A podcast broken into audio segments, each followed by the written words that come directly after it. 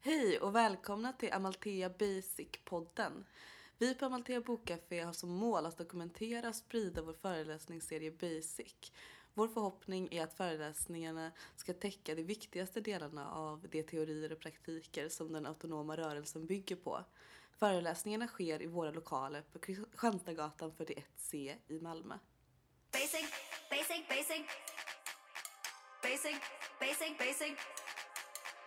Basic, ba- ba- basic, basic. Basic, ba- basic, basic. Basic, ba- ba- basic, basic. Basic, ba- ba- basic, basic. Basic, ba- ba- basic, basic. Det här poddavsnittet kommer handla om asylrätt. Trevlig lyssning!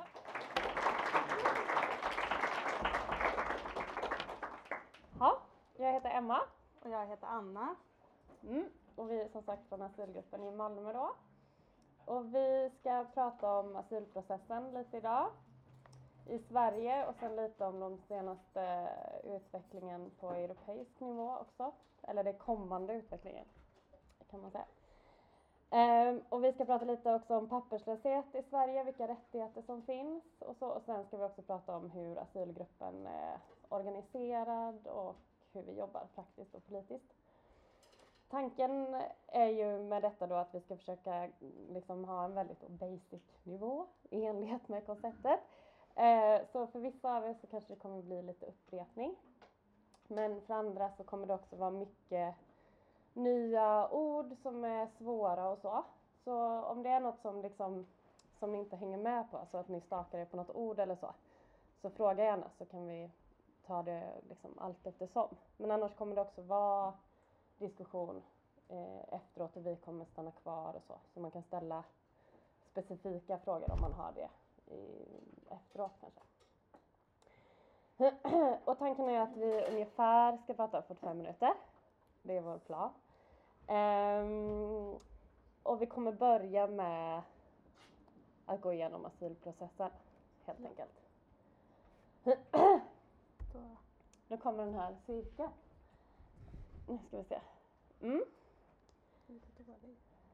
Ja. Det är väldigt roligt att vara här förresten. Säga. det känns kul. Ja. Eh, men det som händer i alla fall eh, när man ska söka asyl, det är att man först anmäler sig hos Migrationsverket. Och den här första liksom, anmälningen dit, eh, också där kan man stå i kö liksom, under flera timmar eller dagar innan man ens får liksom, komma till eh, en registrering eller så. Och det som sker vid den här registreringen är en väldigt kort, kort, kort, kort intervju eh, med lite frågor kring familjeförhållanden, grund för liksom ens eh, ansökan och vilken väg man rest till Sverige. Och det viktiga här är också att man lämnar sina fingeravtryck. Eh, precis. Och om det är så, jag ska, ska jag säga någonting om, för nu kommer vi till Dublin nästa. Mm. Eh, och om det är så att man har, att eh, Migrationsverket hittar ens fingeravtryck genom EUs gemensamma eh, bas för fingeravtryck som heter Eurodac. Ehm, så får man beslut om att man ska överföras till det landet som har registrerat ens eh, fingeravtryck. Det kallas första asylland. Ehm, och då får man alltså ingen tillgång till asylprocessen överhuvudtaget i Sverige. Och många som asylgruppen har kontakt med, men eh, också ehm, generellt, avviker en sån överföring för att eh, många av de här första asylländerna är, kända för både dåliga mottagningsvillkor men också att man har varit utsatt för övergrepp när man har kommit till det första asyllandet. Så många avviker och med nuvarande lag lagstiftning så är det så att om man stannar i Sverige som eh, papperslös eller så undviker en överföring i 18 månader så kan man ansöka sen och då har liksom fingeravtrycken försvunnit och då kan man få tillgång till en asylprocess. Så. Ehm, men om man inte då, ska vi Gå gå tillbaka. tillbaka? Mm. Ja, det är nästan lättare. Mm. om man inte då, eh, inte ens fingeravtryck hittats, så följer ofta en väldigt lång väntan.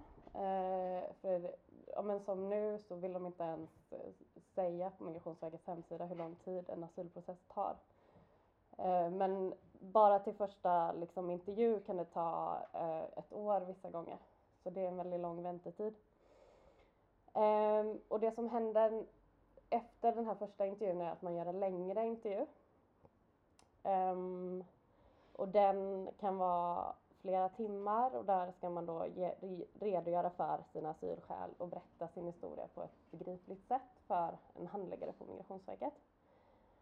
Och vid alla de här mötena med Migrationsverket så har man också tillgång till tolk och den tolken ska vara bra. Men det är jättemycket kritik mot hur tolkningen görs och att tolkarna inte är kompetenta eller att de också inte talar liksom samma dialekt eller sådär. Ehm, men och sen är det också så att alla beslut eller kallelser som kommer hem till en från Migrationsverket är skrivna på sån riktigt svår byråkratisvenska och därför finns det liksom ingen, ja det bygger liksom på att man har folk runt omkring sig som kan förklara.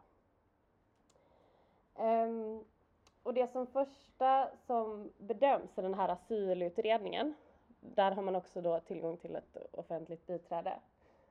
Ehm, det är Ehm, det som handläggaren bedömer innan de tittar på ens liksom, asylskäl är ens trovärdighet.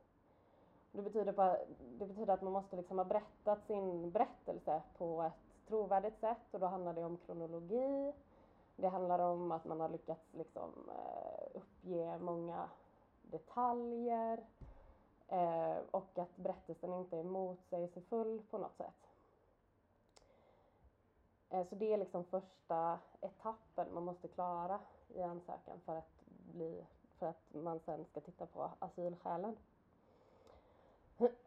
Och viktigt i relation till skyddsskäl eller asylskäl är att det liksom, alltså den berättelsen som har hänt, det som har hänt den innan är ju också av vikt, men det man bedömer är huruvida det finns en risk att någonting ska hända om man återvänder, så man gör liksom en framtidsbedömning, liksom, som handläggaren då gör på Migrationsverket. Så den riskbedömningen grundar sig på en framtida risk för förföljelse.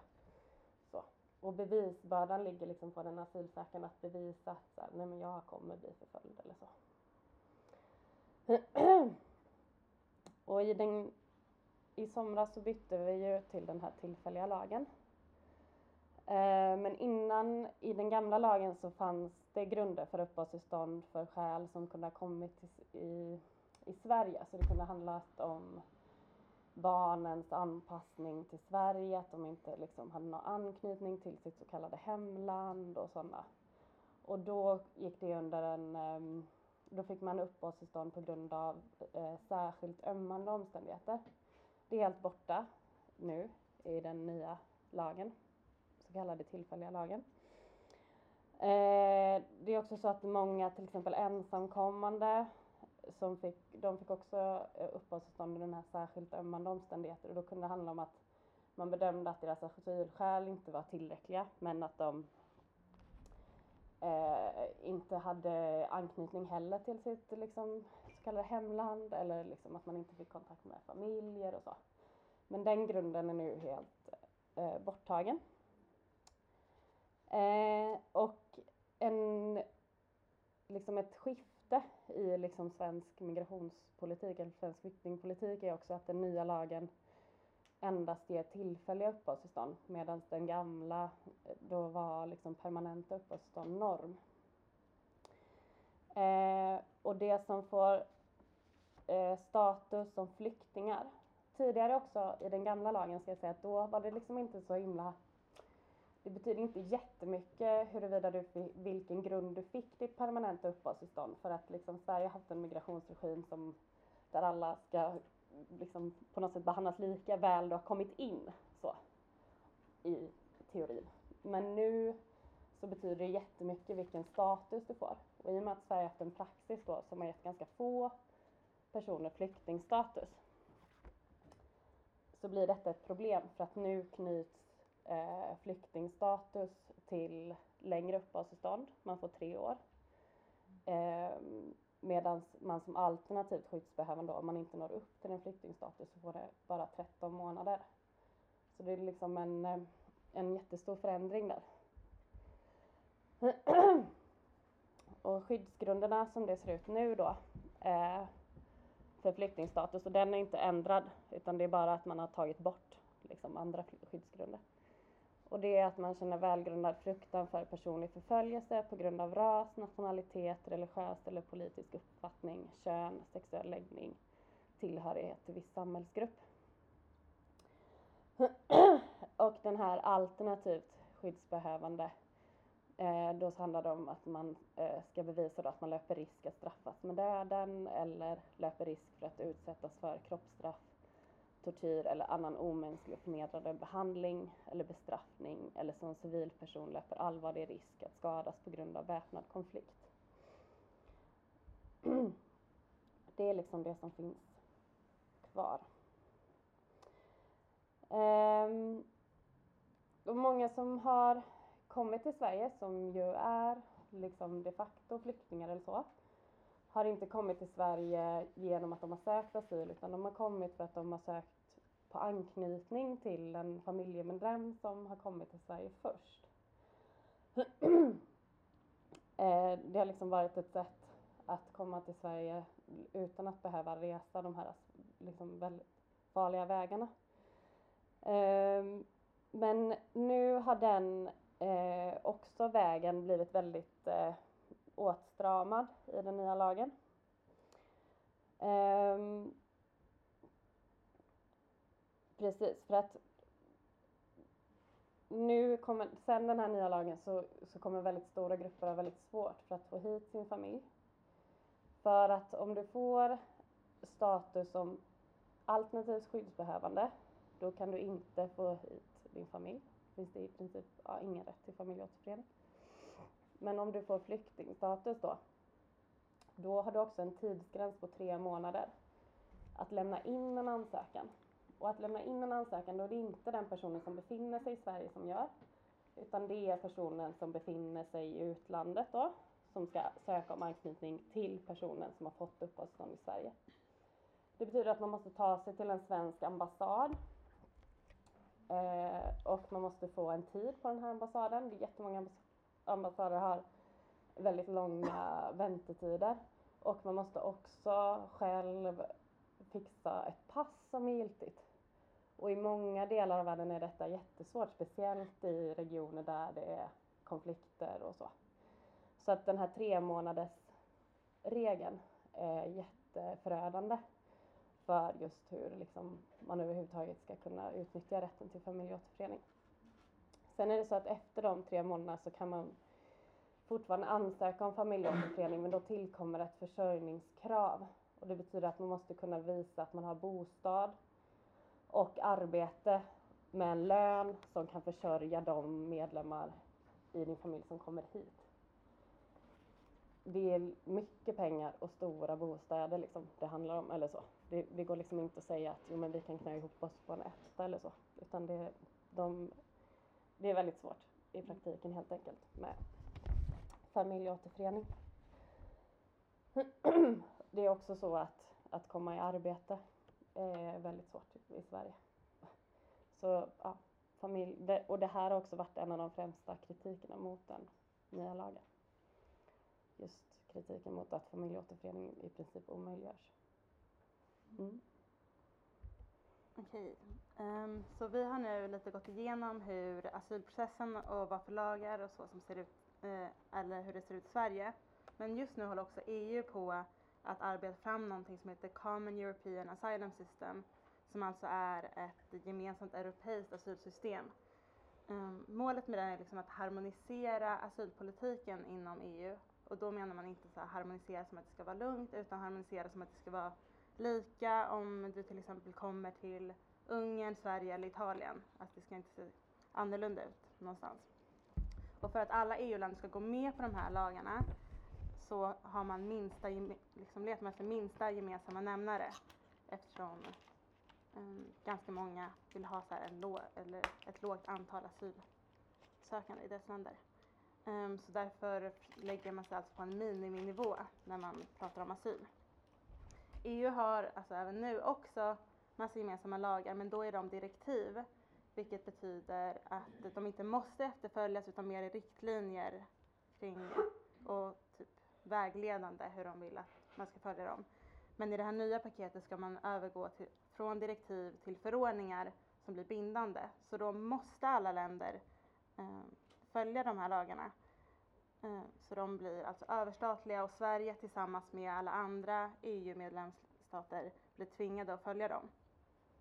Ehm, I det här lagpaketet ingår åtta separata lagar. Jag kommer lista dem nu, ni behöver inte komma ihåg dem eller så. Men, ehm, det är säkra länder, skyddsgrundsförordningen, asylprocedur, vidarebosättning, Eurodac, Dublin 4, EASO och mottagning. Jag kommer inte gå igenom de här superdetaljerat utan kommer lyfta lite exempel sen på vad det är de vill ändra. Eh, men tänkte börja lite med att gå igenom ehm, hur processen kring ett lagförslag går till i EU. För det kan vara bra att veta vad man kan påverka och typ varifrån de här eh, olika lagförslagen kommer helt enkelt. Och det är typ lite rörigt så se till om någonting är oklart i det. Ehm, så det finns tre olika instanser som det går emellan. Ehm, det är kommissionen som är, Eh, där det bara är tjänstemän som jobbar. Så det är alltså inga politiskt valda personer som jobbar här på kommissionen. Eh, rådet som utgörs av företrädare på ministernivå från alla medlemsstater. Den minister som är ansvarig för Sverige här är då Morgan Johansson som är justitie och migrationsminister i Sverige. Och sen så är det parlamentet där de som vi väljer i EU-valet sitter. Så det är alltså de vi har röstat på. Um, Okej, okay, så till processen. Kommissionen, där de här anställda sitter, de är de enda som har rätt att lägga lagförslag. Eh, förslaget skickas då till parlamentet och eh, rådet. Eh, ansvariga utskottet i parlamentet får förslaget och utser en rapportör. Den här eh, rapportören är den som har huvudansvar för processen under eh, liksom hela tiden från parlamentet. Eh, rapportören diskuterar med olika organisationer och grupper kring vad för förändringar den vill lägga till till det här förslaget eller vad som bör göras. Och sen så skriver rapportören ett ändringsförslag och presenterar sen det här för de politiskt, just det, i parlamentet är de uppdelade i politiska grupper. Så den här rapportören presenterar det för de här politiska grupperna. Eh, sen får de här politiska grupperna ändringsförslaget och får ändra själva kring vad de tycker förändras. De är liksom organiserade från höger till vänster. Eh, så de kan tycka väldigt olika liksom. Sen tar rapportören tillbaka eh, alla de här eh, förslagen som de har lagt och försöker hitta någon kompromiss mellan dem och presenterar det sen för eh, eh det här ansvariga utskottet som röstar på det. Eh, efter det har parlamentet en diskussion där, fortfarande, där ändringar fortfarande kan göras och sedan röstar de och då har de, parlamentet tagit en officiell ställning kring hur de tycker om det här lagförslaget. Parallellt med det här så har rådet också en eh, diskussion om vad de tycker om förslaget. Om de vill göra förändringar, rösta ja eller nej. Och de kan ta väldigt lång tid för i rådet så röstar man på konsensus vilket betyder att alla måste tycka samma sak. Det innebär alltså att ett medlemsland kan sätta sig på tvären för någonting och då läggs förslaget på is. Så man kan alltså påverka sin minister, alltså vi skulle kunna försöka lobba för Morgan Johansson, kanske lönas, men eh, kan hitta and, alltså man kan alltså lobba för sin eller andra länders ministrar att de ska vägra eh, säga ja till ett förslag. Till exempel så är det som att det ligger tydligen sådär massa diskriminer, alltså antidiskrimineringslagar för förslag som Ungerns eh, minister vägrar säga ja till så då är de bara lagda på is typ till forever. Um, och sen så i varje fall när uh, rådet har kommit fram till någonting så uppstår en trialog och då sitter kommissionen uh, och parlamentet och Europeiska unionen med olika representanter och uh, diskuterar. Och sen så när de kommer fram till någonting slutgiltigt så röstar parlamentet oftast igen och, och sen så har man ett förslag. Helt enkelt. Hängde alla med? Okej. Okay. Så här, nu kommer några av de förslagen som de vill ändra. Det man, några av sakerna man vill göra är att ta bort permanenta uppehållstillstånd helt. Um, inget EU-land ska få ge ut det överhuvudtaget. Skyddsbehövande ska få ett år och flyktingar tre år. Och sen kan det liksom komma förrän, förlängas om det behövs. Men det är liksom grunderna. Så förbud mot permanenta uppehållstillstånd. Om en person anses ha skapat sitt, asyl, sitt eget asylskäl ska inte den beviljas uppehållstillstånd. Det kan till exempel gälla om man konverterar till en eh, kanske kristendom i Sverige och eh, man får liksom inte vara det. Till exempel man kan, får inte deportera kristna till Afghanistan men då har du skapat ditt asylskäl här i Sverige så då spelar inte det någon roll. Eller hbtq-personer som kommer ut först i sitt nya hemland. Eller om man kritiserar regimen först när man kommer till det här nya hemlandet och det skulle vara en risk för om man åker hem. Um, en gemensam asylprocedur ska införas där man har tio arbetsdagar på sig att ansöka om asyl och tio arbetsdagar på att överklaga om man är missnöjd med utkomsten. Det ska beslutas inom en vecka om personen i fråga får genomgå asylprocess i det landet den kommer till. Um, och sen ska det instiftas en tidsfrist på sex månader för att få sitt första beslut. Och i väntan på sitt beslut så kan den asylsökande, ska den asylsökande kunna sättas i förvar också, alltså ett, som ett fängelse. Um, familjeåterförening ska räknas in i kvotflyktingsystemet, vilket skulle äta upp kvotflyktingsplatser som i nuläget är separata. Och kvotflyktingar är liksom det som, de som UNHCR anser vara de mest utsatta flyktingarna och de har alltid varit separata. Så Sverige har typ 2000 per år som är kvotflyktingar som får komma direkt hit från UNHCRs flyktingläger. Um, och det är alltså väldigt många som kommer på familjeåterförening hit, som sa, så därför skulle det inte finnas många platser kvar till dem. Och enligt det här eh, nya eh, Dublin 4 ska gränsen för hur länge ett fingeravtryck i systemet förändras. Som Emma sa så är det så 18 månader måste man vara gömd nu om man lämnar sitt fingeravtryck till exempel i Ungern och vill söka här så måste man hålla sig alltså underground typ i 18 månader och sen söka här. Men eh, nu ska de permanenteras så de ska aldrig försvinna utan det enda sättet som man skulle bli, liksom få sitt fingeravtryck i något annat land är om, vi säger att man lämnat då i Ungern, att, Ungern, att man får reda på att man har typ kanske familj i Sverige och man får lagligt flytta, då följer ens fingeravtryck med den så ungen skulle lämna över det till Sverige då. Men annars är man fast där. Typ. Så, och många av förslagen handlar just om det här med andra landsförflyttningar. Det vill säga att man ska söka i det landet man kommer till först. Mm. Och om man, ska, om man söker sig någon annanstans, då ska man bli straffad. Eh, så det finns till exempel delar att om du förflyttar dig till något annat land så kommer de anse att du avslutat ditt asylärende och man kommer aldrig få söka igen. Står det på ett ställe. Och det finns också eh, på andra ställen att om man rör sig till ett annat EU-land och sen kommer tillbaka då har man mm, förlorat allt potentiellt stöd som man skulle kunnat få. Till exempel att man skulle kunna få ekonomiskt stöd under asylprocessen. Eh, då tar de liksom bort det. Och det här är bara några få exempel av allt som de vill genomföra. Alltså det är åtta olika lagförslag med typ över hundra sidor alla. Um, och allt det här leder till en här, extrem rättsosäkerhet. Uh, att det nu bara ska vara sex månader till exempel för att man ska få beslut betyder att, in, att tiden inte kommer finnas för att göra ordentliga överläggningar i de olika fallen. Och man kan tycka att det är bra så här, att det går snabbt men det är också att det krävs att man ska göra noggranna överläggningar i varje enskilt ärende. Och man vill också införa en sån här eh, säkra länderlista som ska vara EU-reglerad. Um, ehm, och det är ett väldigt stort problem för att man har tidigare alltid kunnat åberopa egen landinformation.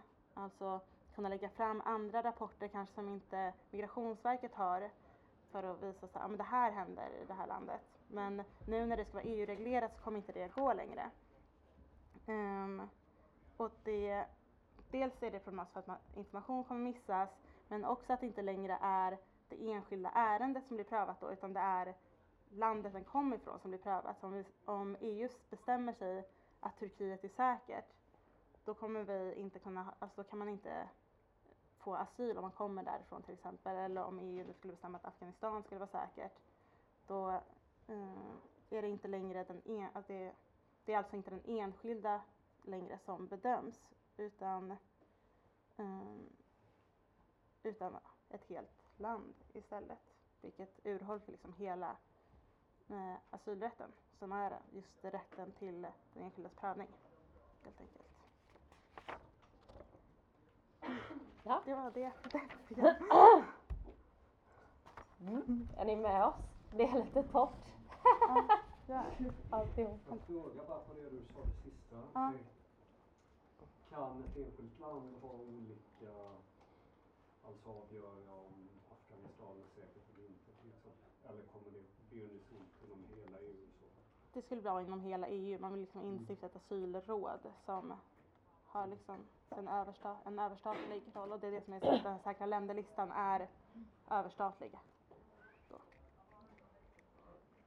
Mm.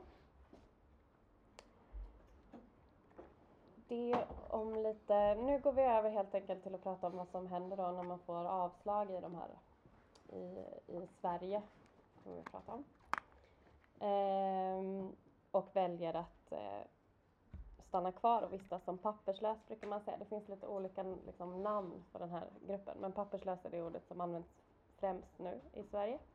Innan pratade man mycket om gömda flyktingar till exempel. Men man kan bli eh, papperslös på lite olika sätt. Um, det kan vara så att man har haft ett tillfälligt uppehållstillstånd som har gått ut men som man inte har fått förnyat eller helt enkelt inte ansökt. Det kan till exempel röra sig om arbetstillstånd som man har haft knutet till liksom en arbetsgivare där man inte får fortsatt anställning eller sådär. Man kan ha rest in i landet utan tillstånd och sen helt enkelt inte vänt sig till myndigheterna för att söka om tillstånd. Eh, men det som är vanligast i, i Sverige, eller har varit i alla fall hittills, det är att man har genomgått en asylprocess och fått avslag och avvikit från en planerad utvisning. Det är också de som, som eh, asylgruppen främst kommer i kontakt med. Mm. Ehm, och som, som grupp så var liksom papperslösa en, en grupp som liksom knappt existerade i den svenska debatten eller i liksom medvetandet här. Eh, bara för ja, men 15 år sedan kanske. Och det här har liksom förändrats väldigt mycket som, som ni kanske vet. För att parallellt med att vi har fått en allt mer liksom restriktiv tillämpning av asylrätten så har också papperslösa som grupp Ehm, kämpat för en ökad synlighet i debatten och kämpat för att själva lyfta liksom sina politiska krav och krav på att stanna här och så. Eh, har också fått, papperslösa har också liksom fått en ökad synlighet för att de har fått ökade sociala rättigheter. Från att inte ha haft eh, någon tillgång alls så har man nu mer tillgång till sjukvård och skola till exempel. Och det är faktiskt så att Skåne var, var först ut med eh, 2008 så fick vuxna papperslösa eh, samma rätt till sjukvård som vuxna asylsökande. Och det innebär inte en vård på lika villkor utan det innebär rätt till vård som inte kan anstå. Det betyder, ja, det är ett begrepp som verkligen kan tolkas på olika sätt men vård som av olika anledningar inte kan vänta. Mödravård, vård vid abort och preventivmedelsrådgivning. Eh, och papperslösa barn har också i Skåne sedan 2008 haft rätt till samma vård som andra barn, alltså som permanent bosatta. Och i Malmö så har eh, papperslösa barn sedan eh, 2010 rätt till skola och barnomsorg. Våldsutsatta papperslösa kvinnor har också sedan dess rätt till skyddat boende på kvinnojour. Ni får, alltså jag är så jävla förkyld så jag måste bara dricka lite vatten annars kommer min röst inte. Mm. Nu ska vi se. Nu är den klickade. Jaha, ja vad bra. Mm. Och den här rätten, numera så finns det en nationell lagstiftad rätt till vård.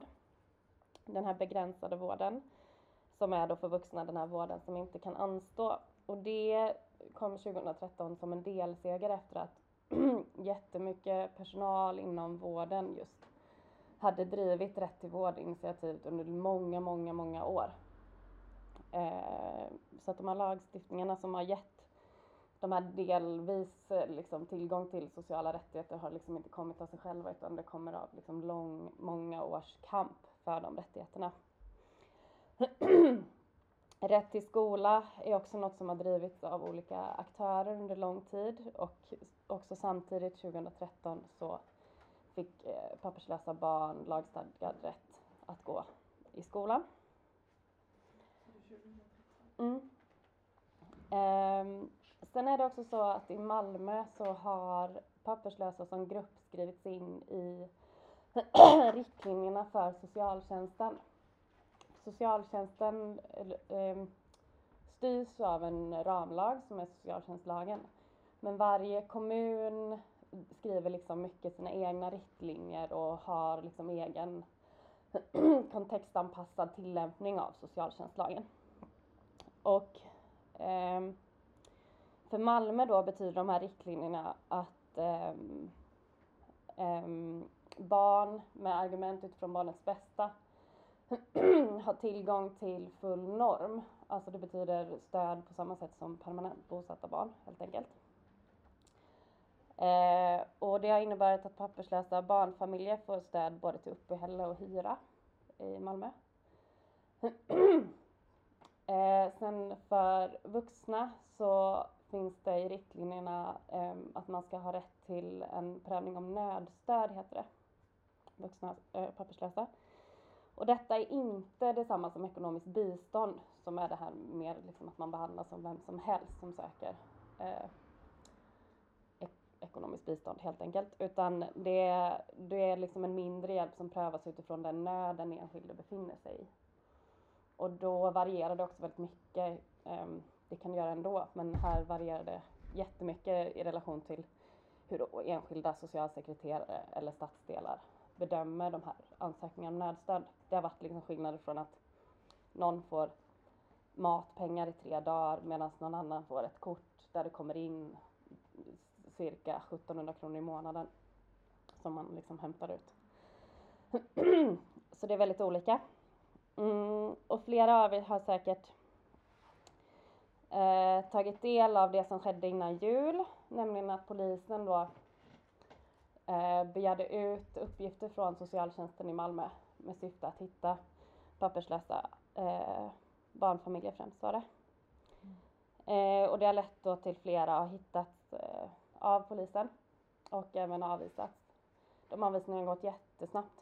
Den som jag känner till tog liksom bara, ja, Ehm, de satte hela familjen i förvar och så går det inom 72 timmar så är de ute. Ehm, så det är viktigt att tänka på i relation till socialen att man inte ska lämna en adress där man faktiskt bor. Utan en annan adress eller inte lämna någon adress alls om man ändå inte får pengar till hyra. Ehm, så det är liksom ett exempel på att ja, men, jakten på papperslösa intensifieras ju och polisen har både utökat mandat, vilket man kan, men väldigt intressant, samma polis som, som eh, nu säger att, de, liksom, att det inte finns några fredade zoner sa bara för några år sedan att så här, nej, men det skulle kosta alldeles för mycket i relation till så här, polisens förtroende som de måste ha hos allmänheten. att till exempel gå in i skolor och leta efter barn. Det har aldrig varit förbjudet men det skulle kosta polisen för mycket rent liksom allmän förtroendemässigt att göra det. Medan nu då bara några år så har det skett en sån liksom svängning i de politiska vindarna att man bara kan säga bara, nej men det finns inga fredade personer. Vi går in överallt. Så det är verkligen ett så här dramatiskt skifte. Men samtidigt är liksom den jakten på papperslösa och den repressionen är liksom ingenting nytt bara för några år sedan så var Skåne också pilotregion för REVA-projektet som ledde till både fler utvisningar men också en väldigt eh, stor ökad rädsla bland papperslösa. Och det har också skett parallellt med liksom den här utökade tillgången till rättigheter eller så. Så de utvecklingarna ligger liksom, ja men de är parallella helt enkelt. Men så även om det liksom, det finns mycket politiska grupper också där papperslösa själva organiserar sig och det finns fler liksom plattformar för den formen av politisk eh, påverkan och aktivism. Men det är viktigt liksom, när vi pratar om detta att man tänker på det som händer nu och vilka strategier vi ska ha för att liksom organ försöka organisera oss på ett något ja, så tryggt som möjligt helt enkelt. Ja.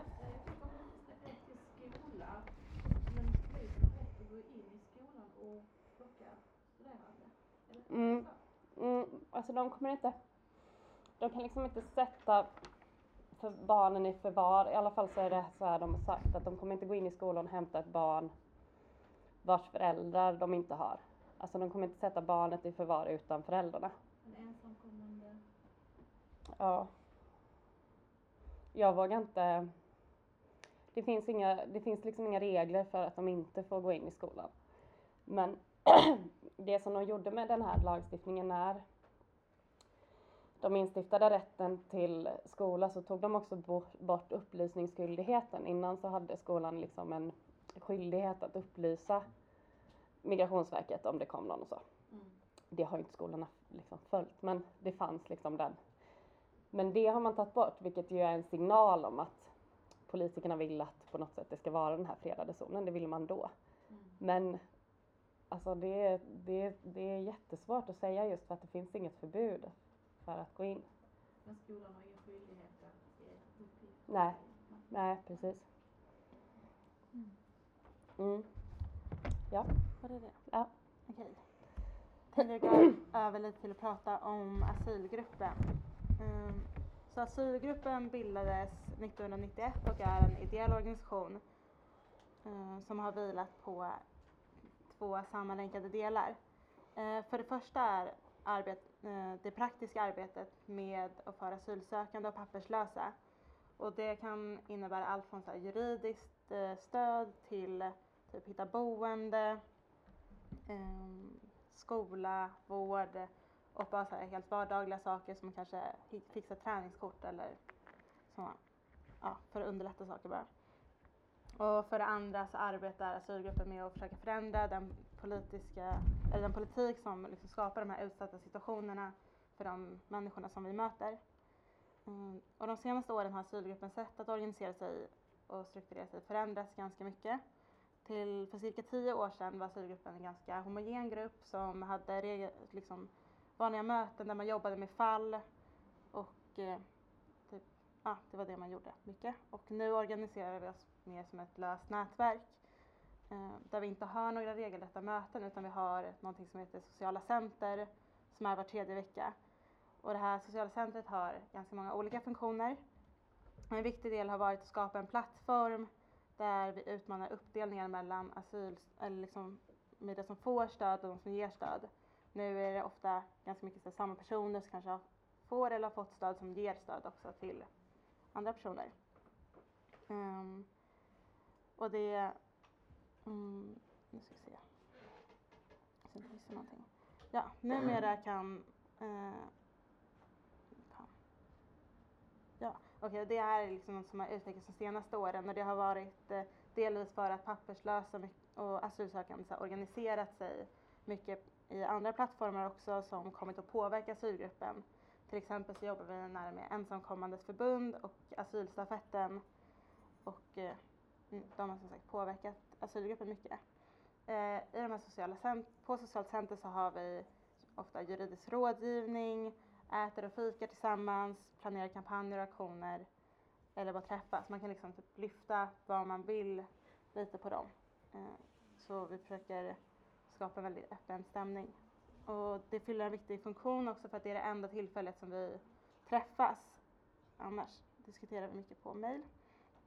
Eh, och däremellan så, har, så är många asylgrupper organiserade i mindre grupper, till exempel i, eh, som kontaktpersoner där man kanske jobbar två och två eller i några grupper där man är då stöd till någon specifik person eh, som behöver det här stödet i vardagen på något sätt.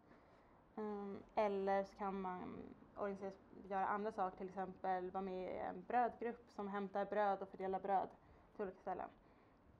Eh, sen politiskt har asylgruppen varit med och drivit frågor om asylrätt eh, och migrationspolitik på massa olika sätt. För tio år sedan så var asylgruppen drivande i flyktingamnestikampanjen här i Malmö. Sen har vi också i våras varit med i Folkkampanjen för asylrätt som en lokalgrupp och sen initierat till exempel aktion mot deportation här och kampanjer mot Dublinförordningen och massa olika grejer helt enkelt. Så sammanfattningsvis är asylgruppen en grupp som är väldigt bred där det finns en stor möjlighet att göra massa olika saker eh, med olika initiativ och projekt som man kan starta och folk hänger på ofta. Det är väldigt peppigt. Um, och det finns väldigt många utmaningar kvar för asylgruppen fortfarande kring det här med att arbeta inkluderande eftersom vi har vi arbetar mycket med massa människor som pratar olika språk och har olika förutsättningar. Så vi eh, tvingas ofta möta olika normer till exempel kring hur vi har möten och så. Och vi tänkte att ni ska få diskutera det lite snart. Fast först ska vi ge ett lästips. Ja! Boktips och många hem, hem, hemsidestips också. Ja. Ja. Vill du presentera? Det här är lästipset i alla fall. Det är en eh, jätteny bok, en antologi. Och det tänkte vi då var bra. Ja, ni ser den där också. För att en, eh, en samling av liksom vad som har hänt inom både liksom migrationspolitiken men också lite forskning kring det här fenomenet av papperslöshet eller irregularitet i, i Sverige. Så att man kan liksom ha ett enskilt kapitel och kanske läsa om till exempel förvarens historia i Sverige. Eller om detta med papperslöshet i en, en svensk politisk kontext finns det också ett kapitel om. Eller om motstånd och organisering finns också ett kapitel om. Alltså, ja, att ni kunde plocka lite om ni ville läsa vidare helt enkelt. Ni kan bläddra i, i det här exet som jag har med. Och sen är det massa hemsidor med lite olika information och grejer. Jag vet inte om man behöver Mm. presentera dem, men vi kan kanske skriva upp. Eller så kan vi lägga ut den här någonstans kanske. Mm. Mm. Mm. Mm. Just det, och sen så om man är sugen på att äh, organisera sig i asylgruppen så kan man kanske komma och skriva upp sin mailadress eller någonting på något papper här framme. Mm. Och vi har ju också hemsida och mail och så. Mm. Alltså, asylgruppen i Malmö. Punkt. Kanske? Eller org. Eh, org tror jag. Ja, eller googla. Ja, googla så kommer ni. Så finns mail och sånt där också. Nästa poddavsnitt kommer handla om nyliberalism. Vill ni ha mer information om Amalthea Bokcafé och vår föreläsningsserie Basic? Likea oss på Facebook, följ oss på Instagram, Tumblr, men framförallt besök oss på kaféet. Våra öppettider är måndag till torsdag 16 till 19. Basic, Tack för att ni basic, lyssnade. basic.